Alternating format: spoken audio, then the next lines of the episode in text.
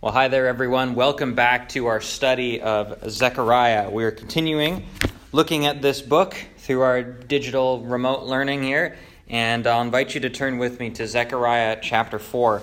We're going to finish up the vision of the lampstand today. This is part two of that vision, and we're going to be looking at verses 7 through 14. So, verse 7 through the end of the chapter here in Zechariah 4. Zechariah chapter 4, verses 7 through 14. Who are you, O great mountain? Before Zerubbabel, you are a flat plain, and he shall bring out the top stone with shouts of grace, grace to it. And the word of the Lord came to me, saying, The hands of Zerubbabel will establish the foundation of this house, and his hands will complete it. Then you shall know that Yahweh of hosts has sent me to you. For whoever despises the day of small things will rejoice when he sees the plummeting stone in the hand of Zerubbabel, with the seven eyes of Yahweh. They are roaming over all the earth. And I answered and I said to him, What are the two olive trees upon the right of the lampstand and upon its left? And I answered a second time and I said to him, what are the two clusters of the olive trees, which are in the hand of the two gold pipes, which are pouring out the gold oil above them? And he said to me, saying, Do you not know what these are? And I said to him, No, my Lord.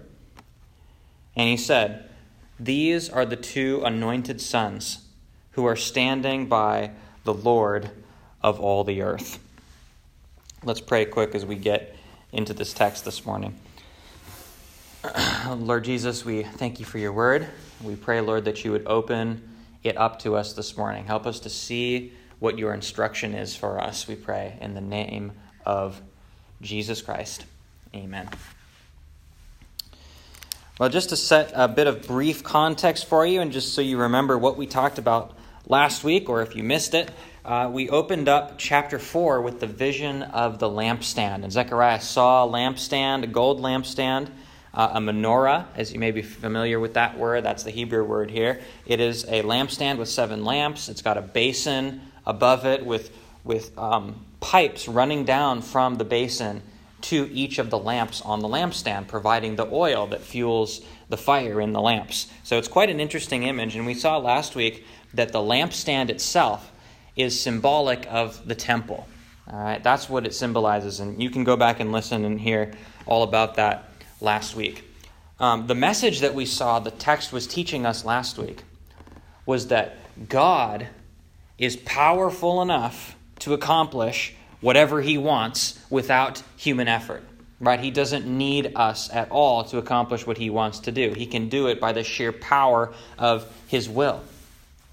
And in our text today, we see that message very clearly, but we also see that while God has the power to accomplish everything that he wills, as we saw last week. He also today uses human agents to do so. God has the power to accomplish everything that he wills, but he loves to use human agents to do so. Okay, and that's the major message that we're seeing in this text. We're going to see that here in verse 7 with the great mountain dis, uh, displaying God's power.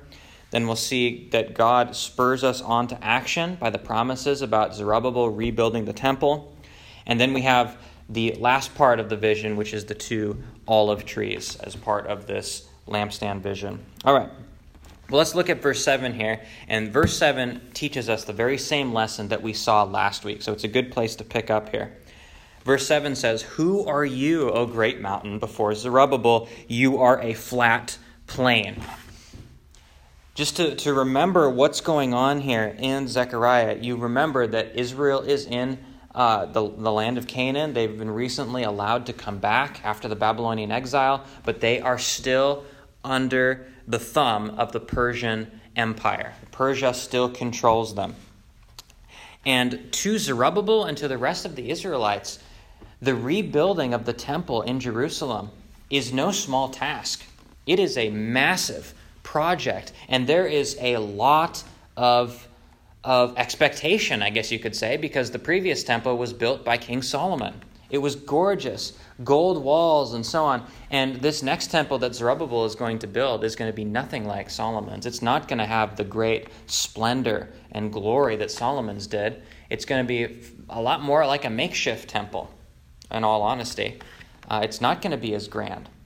And so, in the eyes of Zerubbabel, who is the leader of the construction project, as we talked about last week, uh, this is a big task. He's got a lot on his shoulders. And there are probably many people who see this task of building the temple in Zechariah's day as being, I mean, as being a kind of mountain. Building the temple is like moving a mountain or climbing a, a steep mountain or something. It's a, it's a huge task. And God says, hey, listen, in verse 7 Who are you, O great mountain? I will make you a flat plain before Zerubbabel. In other words, we see here that God, no matter how great the task is, no matter how big the problem is, is able to crush mountains, to drive them into the ground, to solve problems. Right? This is a powerful God that we serve. This is a powerful God who is promising that this temple will be rebuilt. And what's amazing about this is that this, this prophecy is taking place in about 520 BC. And Zerubbabel will finish building the temple in 516. So, about four years after this prophecy, Zerubbabel will finish. So, God is a mountain crushing God, right? He will take care of them. God will accomplish what he wants to do by his sheer power. That's the same lesson we saw last week. And here again, we see it in verse 7. And uh, the second half of verse 7 says this And Zerubbabel will bring out the top stone with shouts of grace, grace to it. The top stone was the last stone that was put at the very top of whatever building you were working on in the ancient world. Because, you know, you, you build from the foundations up foundations, and the floors, and then the walls, and then the ceiling, and then the top stone, which is the last stone you put at the very top. And God says, Zerubbabel is going to be the one who puts the last stone on the top. In other words, the temple is most assuredly going to be rebuilt. You will put that last stone on and finish the project. God will accomplish what he wants to do. And so that's where we see the power of God at work. In verse 8, we, get, we begin to see the new lesson here. Another very important lesson that we need to learn. And the word of Yahweh came to me, saying, verse 9, the hands of Zerubbabel will rebuild the foundation of this house, and his hands will complete it. Now, here we see the human agency being put on display. That is, when God wants to do something, so often he doesn't do it supernaturally. You know, if God wanted to build the temple, he could have just dropped the temple out of the sky or made it appear out of thin air, completely reconstructed. But no, that's not how God does things most of the time. What he normally does is he uses human agents. And here he's going to use the hands of Zerubbabel. Or uh, more fully speaking, he's going to use Zerubbabel's leadership and all of the work of the Israelites who are helping Zerubbabel to rebuild this temple. God's going to use human agents to accomplish what he wants to do, to rebuild the foundation and to complete the temple. And this is how you shall know that Yahweh of hosts has sent me to you, the angel says. This is how you'll know that I'm not lying. It's because this is going to happen. One of the f- tests of a false prophet or a false prophecy is that the prophecy doesn't come to pass. The angel says, Hey, you'll know that Yahweh sent me to you when you see that this actually does happen. And God's going to use Zerubbabel, the chief architect and the, the leader of the construction, to rebuild his temple in Jerusalem. And then in verse 10, we get some encouragement. For whoever despises the day of small things will rejoice when he sees the plummeting stone in the hand of Zerubbabel. Now, to us uh, Americans, we, we might not quite understand exactly what he's getting at here. Uh, some of your English translations might say um, when they see the plumb line. And maybe you're familiar with what a plumb line is, maybe not. In the Hebrew, it literally just says the plummeting stone. And the reason for that is because one of the uh, ways that the ancient people would measure uh, when they're building walls or, or something like that, one of the ways that they would measure uh, straight up and down to figure out if their wall was crooked or not is they would take a stone and they would tie a string to that stone and they would go to the top of whatever they were building and they would drop the stone. And of course, that would pull a lot of the string down. And he would hold on to the other end of the string until the rock hit the ground at the bottom of the wall. And what the builder would do is he would pull on the string to bring the rock slightly off the ground so it's suspended in the air. And then he'd wait for the rock to stop swaying back and forth. And once that happened, because gravity is going to pull you know, the rock and the string in a straight line, he can measure how level his wall is relative to the straightness of the string. So it's a great way to check for whether or not your wall is level. It's, is it straight up and down? You know, when I was involved in construction projects growing up, we used this thing called a level, right? And I'm sure you're familiar with it. It's the green tube, right, with the liquid in it, and then you've got the bubble, and the bubble tells you whether your thing is level, straight up and down, or you know whatever. Uh, they didn't have those in the ancient world. They used you know a, a rock and a string, and it works just as well, honestly. So what's being described here is that Zerubbabel is going to be using tools of construction. And the angel says, Whoever despises the day of small things will rejoice when they see Zerubbabel using these tools of construction. Now, the day of small things, this term here, day of small things, is simply, is simply the idea of doing a whole bunch of little things day by day.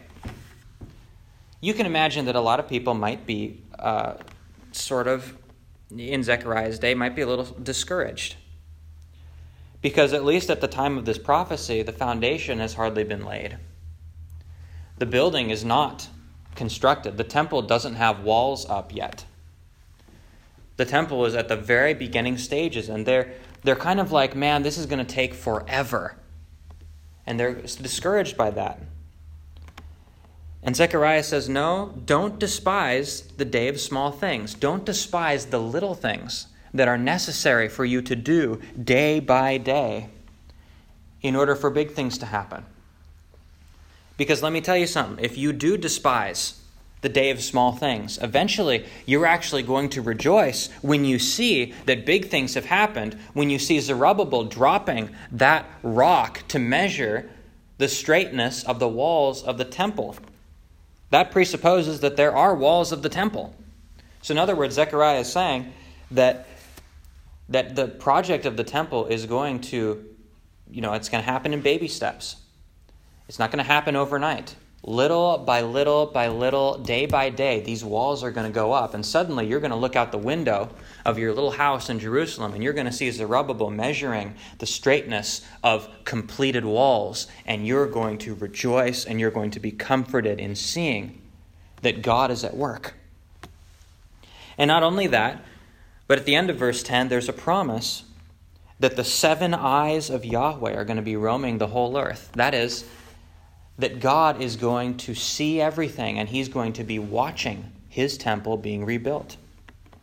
By the way, you remember at the, the end of chapter 3, we talked about how there was a, the, uh, there was a stone with seven eyes. You may remember that. This is chapter 3, verse 9. Or no, sorry. Uh, yes, chapter 3, verse 9.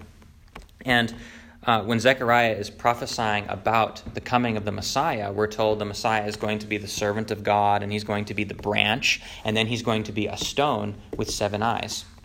And just in passing, here we see that idea of seven eyes describing the omniscience of God. That is, that he knows everything and he sees everything.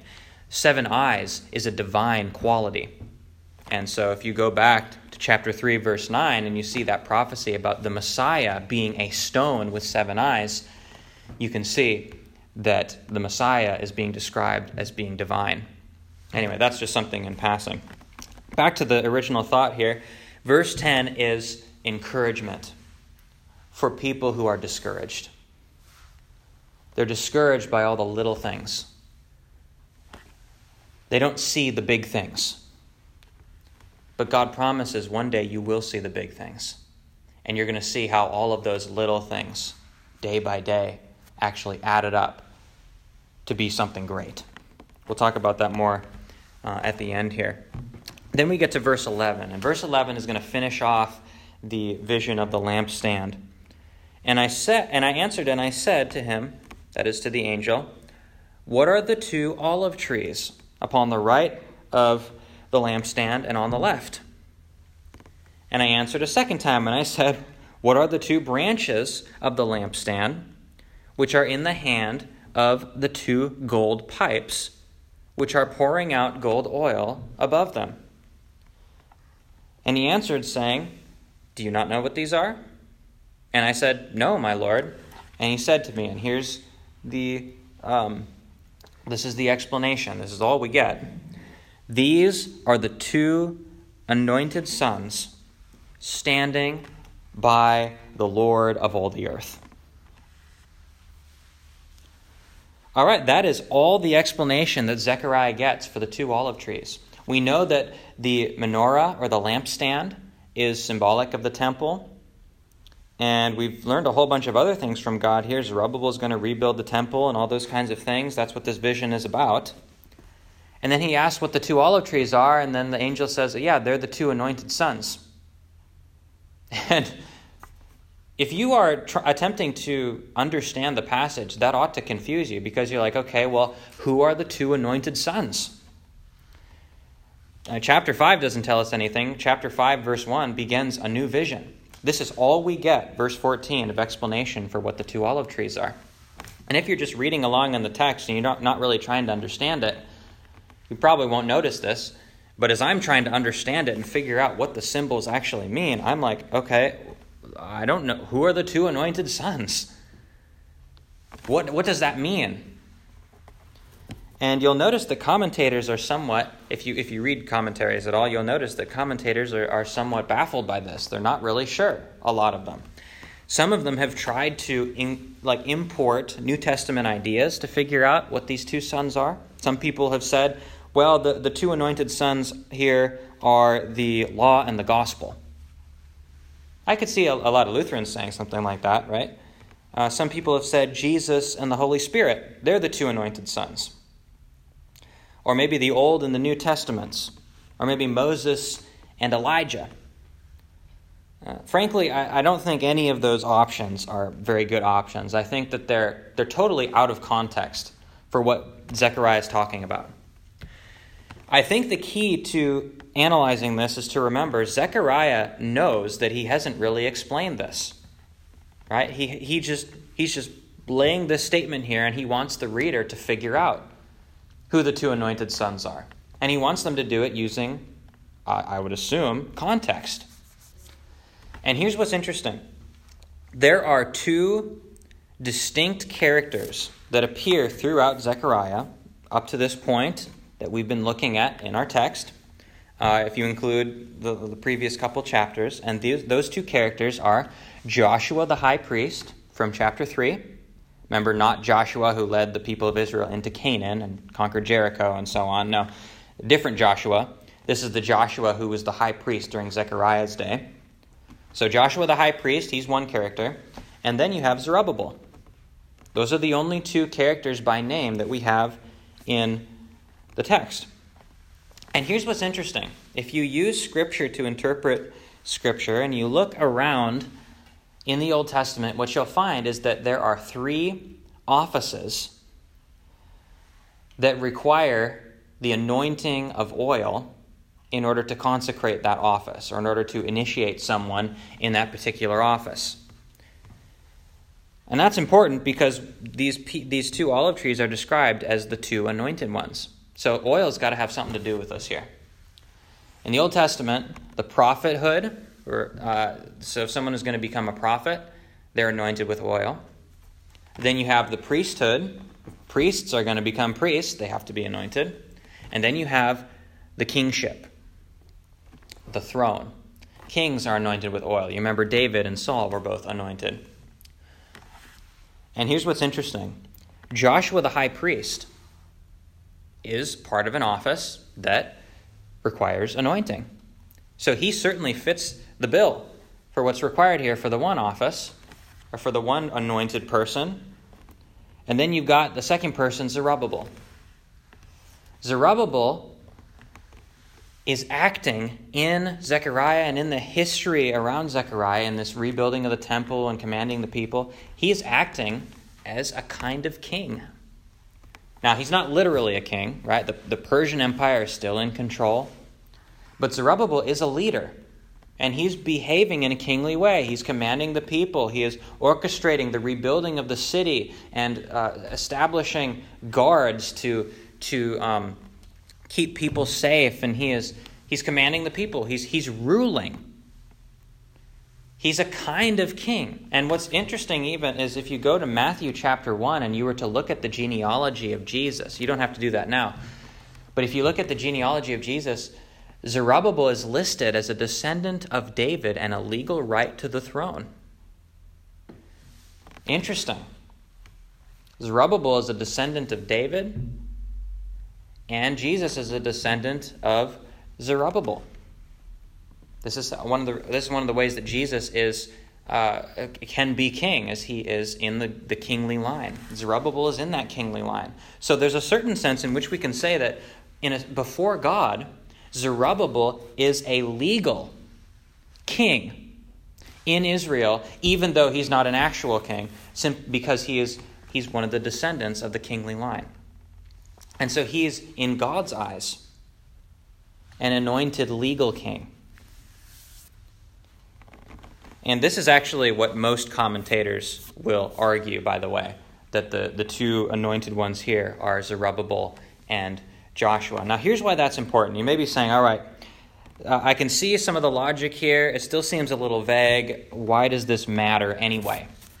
Well, here's why it matters. You remember I said earlier that the lampstand symbolizes the temple, right? Now, in the vision, in, in um, the second part of the vision here, verse 12, Zechariah asks, What are the two branches of the olive trees? And what he makes very clear is that these olive trees, which are representing the two anointed ones, Joshua and Zerubbabel, these olive trees are providing the oil for the lampstand. Apparently, in verse 12, we see that the branches of the olive trees have pipes running from them, and they are going to the lamps, bringing the oil, pouring out the oil, Zechariah says. So these olive trees are fueling the lampstand. So if the lampstand then represents the temple, and the two olive trees are Zerubbabel and Joshua. What we have here is Joshua and Zerubbabel fueling the work of the temple.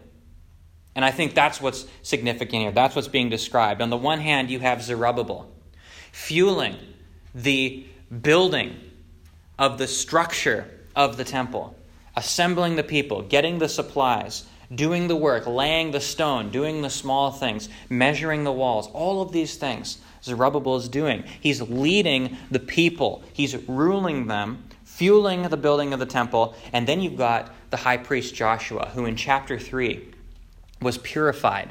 Remember that? His, his robes of excrement and, and disgusting robes were replaced with white robes, and his sin was forgiven, and he was purified to act on behalf of God's people.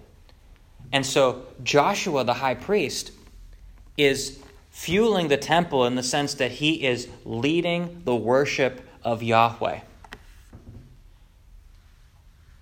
And so, what you have here, in essence, is you have the kingly office and the priestly office at work in human agents to accomplish God's purposes. Again, in other words, God will accomplish his purposes and he uses human agents to do so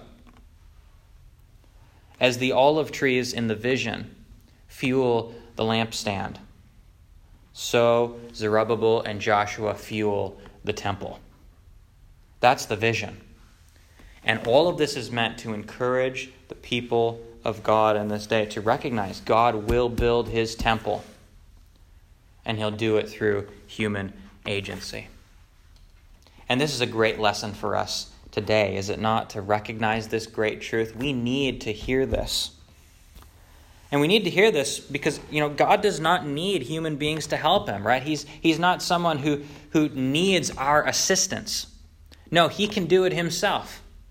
He can do whatever he wants to do himself, but he chooses to use us. He chooses to use us in very specific ways. And just to give you some examples of this as we wrap up today, think about ministers of the Word of God for a second. You know, if God wanted to, he could show up in the pulpit on Sunday mornings and on Sunday evenings and on Wednesday nights or whatever, and he could preach to the people. Could he not? He could preach to us. I bet he'd preach some good sermons. God could do it if he wanted to, but he doesn't do that, does he? He chooses to use normal human means to bring his word to his people. The normal, the small things day by day the small things, the, the ministers, the pastors who spent years in school studying Scripture and studying Hebrew and Greek and theology and philosophy and church history and all these things. He uses the normal people who worked hard day by day, hour by hour, preparing sermons and teaching and all these kinds of things. This is how God works the little things that add up to the big things that He accomplishes. And that's how he uses ministers. But you know, God doesn't just, you know, he doesn't just use ministers to accomplish what he wants. No, he can bring his word to people through evangelism for any any Christian or through Bible studies for any Christian. Could God go out on the street and preach himself and convert people and do evangelism? Of course he could. But he uses you and me to do that but an, an even more normal way that God uses us. And you know, sometimes we think that that, that um, you know God normally expands His church through revivals or through you know great evangelists like Billy Graham or something. And certainly God does expand His church using things like that. We don't want to to minimize the importance of you know many people coming to Christ at one time. It's certainly a wonderful thing. But you know, the normal way that God expands his church is through not evangelism, is not through revivals, but is rather through the normal operations of his church and particularly the family. God's normal way of expanding the people of God is through bearing children and raising them up and nurturing them in the admonition of the Lord. That's how God normally expands his church. It's through procreation and the raising of godly children. And to us, that can seem like such a, small thing. It can seem like, well, if all I've done in my life is I worked an 8 to 5 job five days a week and I raised a couple of kids, boy, I really didn't do much in my life. No, you've done a great thing. You have just participated in God's normal way of expanding the kingdom. Don't despise the day of little things. Don't despise the little things that you do or the seemingly little things that you do. They are big things to God because He works through normal, everyday human people to accomplish the great big, and fantastic things that He has purposed to do before the foundations of the world. See, just like Zerubbabel, let's use our hands to build the temple. And like he, trusting in the power of God, worked hard to rebuild that temple in Jerusalem, so let us work hard now to rebuild the spiritual temple that we call the church. Don't despise the day of little things. Use those little things because one day they're going to be big things, and we will rejoice greatly when we see what God is doing. and what God has done. Let's pray. Lord, we thank you for this text in Zechariah. We thank you for the way that you use us. And even when we don't realize it, you're using us. Give us, um, give us strength and give us encouragement in this passage to see that what we do is not little. Help us not to despise the day of little things. Help us not to despise the little things we do for you. Help us to see the big things and trust in you that you're going to accomplish what you want to do. In the holy and precious name of Jesus Christ, we pray. Amen.